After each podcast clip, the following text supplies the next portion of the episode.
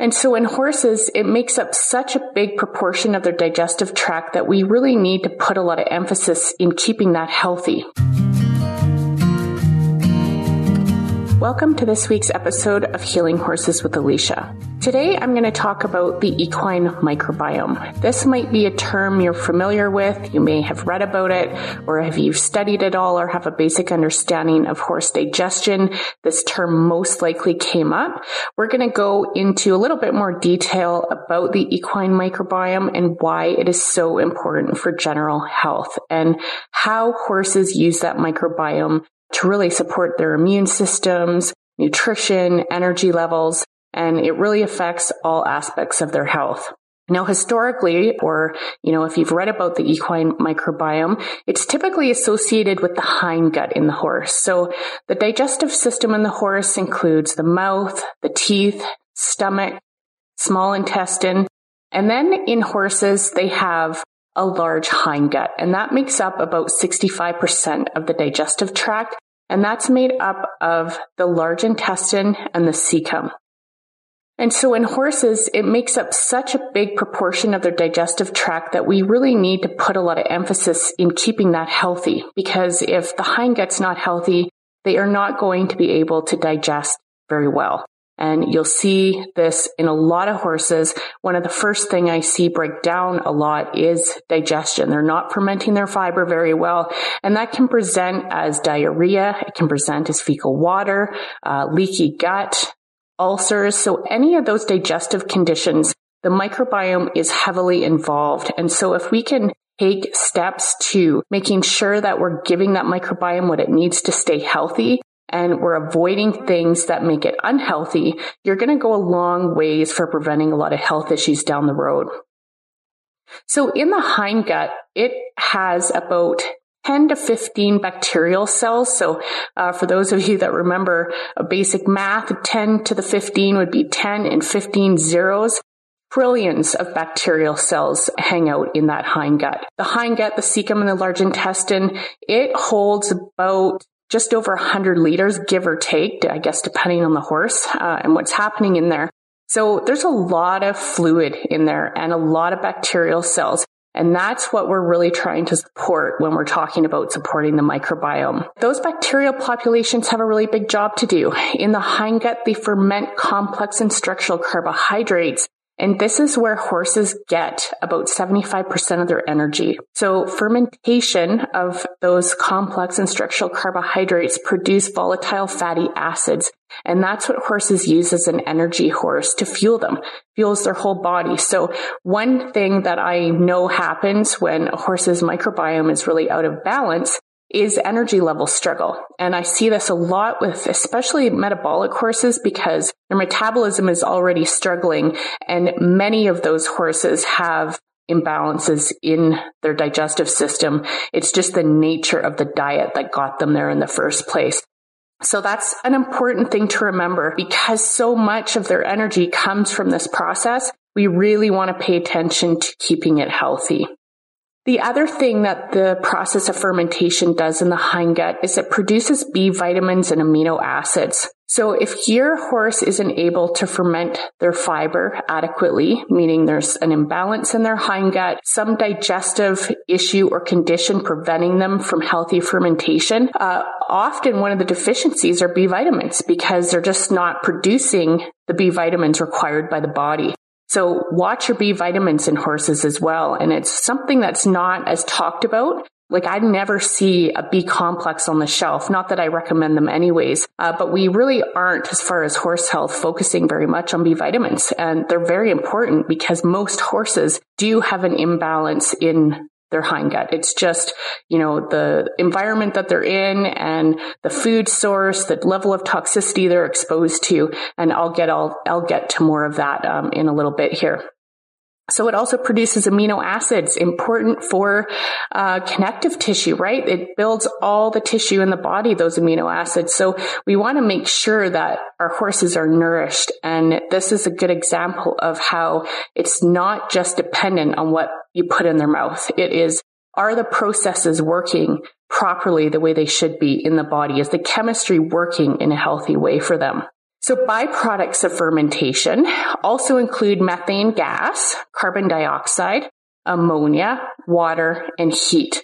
And so in a balanced horse, when fermentation is healthy, all of this happens in a really balanced way. It's when things start to get out of balance that we run into trouble with them.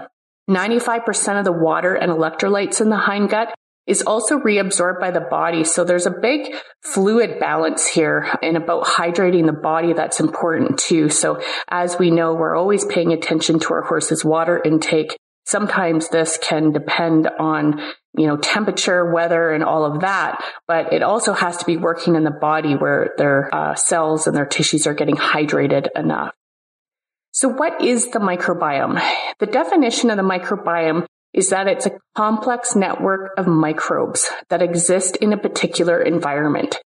So this can include bacteria, it includes fungus, it includes protozoa, and it also includes yeast too. There is yeast always present in healthy levels but I also know that when the microbiome starts to go sideways or the health starts to decline or this population start to move in an unhealthy direction, yeast can kind of take over too. So, and this is relevant in horses as well. So at one time, well, there's still much of the industry is just focused on the hindgut when we refer to the microbiome. And they're doing ongoing research all the time on bacterial populations, the microbiome, and how it affects health, period. There's a lot of research going on for humans and other species. This is something that's an area that I think is still very confusing because we are limited in the method. You know, how do you get in there and actually see what these bacterial populations are doing in a living body? So it's not the same to do an autopsy after life is gone, right? So how do you actually test those bacterial populations, the metabolism of each one as well? You know, what are they producing? What are they eating? How are they working together? All of that is very hard to do experiments on. So we are still learning all the time. And as technology advances, we learn more and that's still going on all over the world. So they're coming up with new species and strains that they're finding all the time. And you can find research out there on all of that.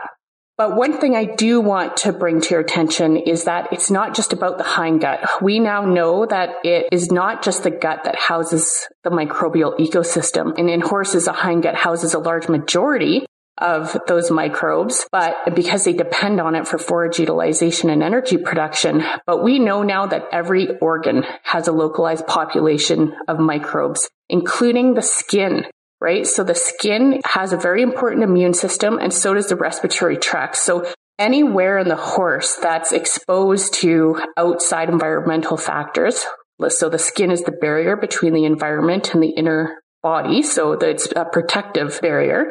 And then we also have the respiratory tract where it's exposed to particulates and things that they're inhaling and getting from their environment. And we also have the digestive tract. So they're consuming food and a lot of outside microbes and particles and toxins and things like that. So that's where a large majority of the immune system is found in horses in those three areas. We do find localized populations of microbes there. So we know that it's important for immunity, right? Those microbes are helping the horse uh, in a lot of ways protect from outside pathogens and outside microbes that might not be serving the horse very well. But I think the most important implication is that if every organ has a localized population of microbes around it, there is also a lot of communication between those microbes. And so a huge topic of study and also fascination, I think, in the world is what is this innate intelligence all about? How does our bodies know just to keep, you know, these functions going? How does it know to produce certain things or switch its metabolism or, you know, there's a lot of innate intelligence that's still really misunderstood. And so now they're looking at the communication between all these different microbial populations in different locations in the body. And so that's kind of a thing we need to pay attention to that it's not just the hindgut. We need to be supporting the microbial populations all throughout the body so that we maintain a healthy network of communication. So another factor I want to bring up is that every horse has a unique fingerprint of microbial populations. So, and I know this just from my work with horses that every horse is so different. You know, they come from different environments. They have a different genetic blueprint. They've been exposed to different factors, whether it's stress or health events that have influenced the microbial populations that they have. So it only makes sense that every horse is going to be a little bit more unique in that way. We also know that the diversity of these microbial populations has a huge impact on good health. So the gastrointestinal tract has been shown to have very distinct differences in microbial populations. For example, like the ecosystem of the foregut in the stomach, those populations are going to be different than those in the hindgut. And the closer they are in location, the more similarities the populations share. So this kind of makes sense from a communication standpoint. If you've got different populations all throughout the body, there should be some communication there. You know, like that would just be um, a good thing to have if you're trying to make a huge operation function properly. There should always be communication in the body. So we know also that it is not the cells that maintain healthy function of the body. So all our individual cells that we have in our body, it is rather the diversity, the microbiome that is contributing in a large way to good health, whether it's immunity, metabolism, digestion, detoxification. I think it helps with pretty much every bodily function uh, that our horses have every second of the day. In 2019, the Animal Microbiome published a paper that stated microbiomes of non-domesticated horses include a more diverse spectrum of microbiota compared to those of domesticated horses.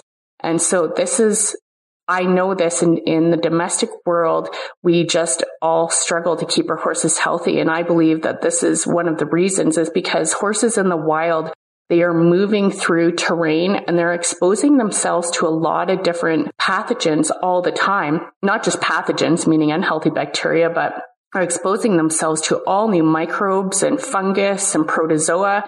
And their immune system is learning as it goes. You can't replicate that in a domestic world. And for that reason, I think that's a huge factor in why some of our horses are so immunocompromised is they just haven't had the opportunity to go and learn. Their bodies have not been exposed to a lot of things. And so when something foreign comes into their sphere or into their body, they don't have the immunity. They just absolutely don't have the immunity to defend itself. The microbes and all the different populations also have other functions. They produce chemicals. So microbes depend on their environment to stay alive, but they also, as a product of their metabolism, produce things that are helpful for the body. So I talked about the B vitamins already, but they also produce chemicals and other substances that signal cellular activities and regulate metabolic pathways. A couple of these chemicals, I'll just give you a couple of examples. One of them is butyrate, and this is a product of fermentation that contributes to gut health and also protects against disease. And we also have glutathione. Uh, you may have heard about glutathione if you're up on the human health. It's one of the most powerful antioxidants and one of the most abundant in humans. But it protects cells against oxidative stress and facilitates detoxification as well. So you can already see that if some of the healthy microbes aren't available to the horse and they're not able to produce things like B vitamins and butyrate and glutathione, already we have compromised digestion, compromised immunity, and a lot of other bodily functions aren't going to get done as well. I'm just giving you reasons here why we should be supporting uh, the microbe populations at all times in our horses. Another job that they have is they produce neurotransmitters. Neurotransmitters send signals to the brain versus the vagus nerve. So neurotransmitters are found in the brain, but we now know that these microbes produce some of them, like serotonin as an example, and also dopamine. For horses, especially, I'm thinking about the PPID horses, dopamine is a big, big part of that problem. So making sure that we, our horses have a healthy gut also affects their brain health and it affects their neurotransmitters, which then affects all the other hormones in the body. So serotonin It's been found that gut bacteria produce up to 95% of the body's serotonin and it also produces dopamine and all those signals get transmitted up the vagus nerve between the gut and the brain. We know this in humans. We know this in general health that there is a big gut brain connection. And in horses, uh, we need to pay attention to that more because of the epidemic of Cushing's with PPID that we're seeing. A lot of that comes from dopamine levels in the brain. So this is just another reason to really support gut health for those Cushing's horses. If you are ready to dive into the world of holistic horse health and all it has to offer, I invite you to join me for my 12 week online signature program, Healing Horses Their Way. This program only runs once per year and I'm excited to announce the doors are now open to welcome the class of 2024. Registration is now open. Inside, you'll learn how to formulate natural health programs using diet, lifestyle, single nutrients, herbs, and homeopathic remedies. And this course will also empower you with the tools and confidence you need to make informed decisions and take charge of your horse's health. If you want to learn more or you're ready to register, you can look in the show notes for the links. There's one link that will take you to a page to learn more about the program and how it's run. And the other link is just to get registered right away. I can't wait to welcome you. So I wanted to talk a little bit about the environment those microbes like, just to give you an idea of what we should be supporting, what we should be trying to do, what the objective is when we're supporting health. And one of the things that's important to these microbes is pH. And the pH of a healthy hindgut should be anywhere between 6.4 and 6.7. But there's a lot of things that influence that. And one of the biggest things that influence that is the over fermentation of starches and sugars. That process produces more lactic acid, which drops the pH in the hindgut. And when this happens, healthy bacteria start to die and unhealthy bacteria start to thrive because bacteria and those microbes absolutely have a preference in how acidic they like their environment. They care about things like temperature and also they care about things like food source, like what's available for us to eat. And that metabolic process of using fuel that's available to them and producing other substances is also plays a big role in our horse's health. So I gave the example of the B vitamins and butyrate and glutathione, like it produces these substances. So if we don't have the right bacteria in the right community to do that, because they all work together, that's when you see health challenges start to come up with horses. And just to make a note here, you might not notice this in a younger horse because they're very fresh and new and they're resilient, especially if they've had a really good start from mom, meaning they get a lot of their innate immune system from their mom during nursing. And then once they're weaned, they're on their own and then they start learning from the environment. So it's really important to support these horses right from the beginning, even there's nothing wrong with them, right? On, on the outside, everything looks good. It's usually when they get to about 15, 16 years old that you'll start to see little issues start to crop up. So if the pH of the hindgut drops too low for too long, the structure and function becomes compromised and then you start seeing changes in the tissues. Um, and it starts with damaging the microbiome, but then it starts to affect the tissues. And so this is a big cause of cecal acidosis or leaky gut which I'll probably do a whole other episode on at some point. All this excess acidity also causes inflammation. So for these horses that are stiff, arthritic, laminitic, right? So they already have a lot of inflammation in the body. Make sure we are supporting that hindgut. So when we have a very acidic environment in that hindgut and that healthy bacteria start to die, more toxins are released. So this process can actually generate a lot of toxicity, not just in the hindgut, but all throughout the body. And as I mentioned, this also can cause a lot of inflammation too. So we really want to be mindful that it's not just the toxins of what we're putting into them. It's also the toxins that get created from fostering these unhealthy bacterial levels. And I've heard a lot of speakers and leaders out there in the field say that, you know, this is not about unhealthy versus healthy. Like it's a community, it's an ecosystem, which I get. But I also have seen a lot of horses kind of come down with infections, right? They're infections from pathogens because we are not fostering the right populations of bacteria in their hindgut. So once these toxins start to migrate into general circulation, that's when we start seeing a lot of issues. And that is more on the leaky gut topic. But the next step from leaky gut is auto intoxication, where the whole body is starting to become toxic. And it all starts with not looking after those microbial populations in a healthy way. So I want to talk about some of the factors here that we need to be paying attention to that damage the microbiome, that lower that pH, that fosters unhealthy bacteria. I'm going to focus more on the feed aspect today, but forage and feed are number one, right? Because they are serving as the fuel for these mi- microbial populations. Unhealthy microbes don't have what they need to eat, then they die, right? They're, they can't live and they can't thrive. Of course, it always has to be a balance, but we don't want them taking over and infecting, right? We, that's, that's what we're trying to do here. Stress levels is another factor. So horses under long-term stress, the last thing we're thinking about are bacteria populations in the horse's hindgut. But we do know that has a huge impact on their gut health. Horses stress and digestion just go hand in hand. And that's why we see a lot of the acute colic situations as well. Horses that are stressed, we always want to be mindful of their digestion in that way. But we also want to watch the microbial population. So stress, long-term stress really creates a lot of acidity in the body as well. Um, which of course is going to influence those populations. And then the rest of the chemicals that we put into our horses. And that includes dewormers. So making sure that we're just being responsible about our deworming programs. We're not over deworming and then not supporting that hind gut. That is a key point to just keep in mind, you know, and this is going to vary depending on the situation and, you know, does your horse have ongoing parasite infections? Are they high shedders? Where do they live? Are they in a high risk environment? All of those factors have to be taken into account.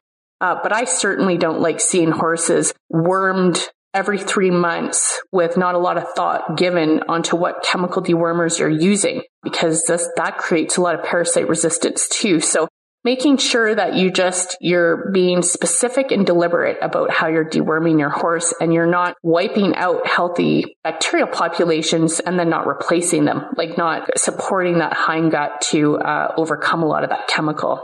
Um, and medications. I used to think that, you know, maybe it was just the dewormers, maybe it was just the antibiotics, right? Because they kill off uh, a lot of healthy bacteria too. It's all medications. And I know this because of just the horses that I work with. And I just hear owners say, yep, after this medication, there was fecal water episodes or there was diarrhea or there was bloating, distension, cramps, you know, like all of those types of symptoms. So all medication serves as a source of toxicity. The definition of toxicity means anything that can damage healthy cells. So we have to keep that in mind as well, that we're not over medicating. And if you need medication, make sure you're always supporting that hind gut before, during, and after. And I alluded to this already, but age is a big deal for these horses because the longer, you know, the over fermentation of starches and sugars and commercial grains go on, the longer they're stressed, the more dewormer they've had, the more medicated they've been, the more unhealthy their hindgut's going to be, the more damaged their microbiome is going to be. So age just means a lot of this has gone on for longer uh, and more of it. So it's not, you know, and I hear a lot of people say, well, he's always been fine. The food's been fine. It's all of a sudden, I don't know what happened. He turned 15 and everything went downhill. Well, it was already happening much longer than that. It's probably been going on for a lot of years. But what happens is the body gets to a point and it says, I just can't. I just cannot do this anymore. There's too much toxicity, not enough support. I'm deprived of nutrition it's over. I can't do it anymore. And then that's when you start seeing an expression of disease, basically, is what it is. And that can present in any which way. So whatever you're doing for prevention, I, I, would say this would be one of the most important things to do is, is support a healthy bacteria population, support the hind gut, and it helps with overall better nutrition too, because they produce nutrients. So I just want to say a few things about feed and forage. And then in the next episode, I'm going to talk more on how to support these bacterial populations, including uh, using probiotics. So firstly, we have to watch the excess fermentation of sugars and carbohydrates. They absolutely will tilt the microbes because of the effect on the pH of the hindgut. And The grain that affects pH the most or has the biggest influence on dropping that pH is corn. So if your horse is on a commercial feed, run to your feed room and take a look at that ingredient list. I don't like seeing corn on any ingredient list for any horse that I work with. Usually the horses I work with are having some health challenges. So that definitely we have to make sure that we're supporting good, healthy pH levels in the right range just to make sure that those bacterial populations are staying alive that we need, that we need. Commercial feeds, grains, and, and grass too. So Every horse has, is going to have a different tolerance level, but grass, of course, because of the sugars are going to feed certain populations of bacteria. Sometimes we don't want those bacterial populations being fed. So this is one of the reasons we do have to watch sugar aside from blood sugar and insulin levels. They do feed unhealthy bacteria. And I've had horses that have had kind of low grade scratches, mud, just little bacterial type infections, nothing major, serious, but they're just always there. And one of the first things I do is like, let's get them off the grass for now because all that sugar is going to feed that bacteria. And so sometimes that has to be the first step. So depending on the situation with your horses, just being on a lot of grass without hindgut support, you're eventually going to probably run into issues there or your horse will.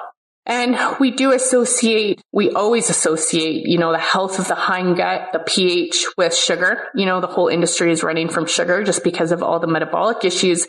It's not just about sugar and grains. There are other dietary imbalances that absolutely serve as a source of toxicity for the digestive system, especially the hindgut. And that includes excess protein. So horses on 100% alfalfa diets, right? That should never be happening. I'll talk about that in a different episode, but our horses ferment fiber, not alfalfa, like just protein from alfalfa. So that's just something you want to be mindful of. Too much dietary oils. Horses are not designed to eat oil, like concentrated oils. They like plants and they like getting their essential fatty acids from plants too. So watch the dietary oils for your horse. Feed byproducts. So this is usually the ingredients you see in feed bag. Just be careful about all of those. Do you know what they are? You know, it's a really good exercise for everybody actually to go through their ingredient list and just see what everything is that's in there. Artificial flavorings or colorings and also dairy byproducts. And that includes whey. I don't like dairy products for horses. They are not designed to eat cow milk or byproducts of cow milk.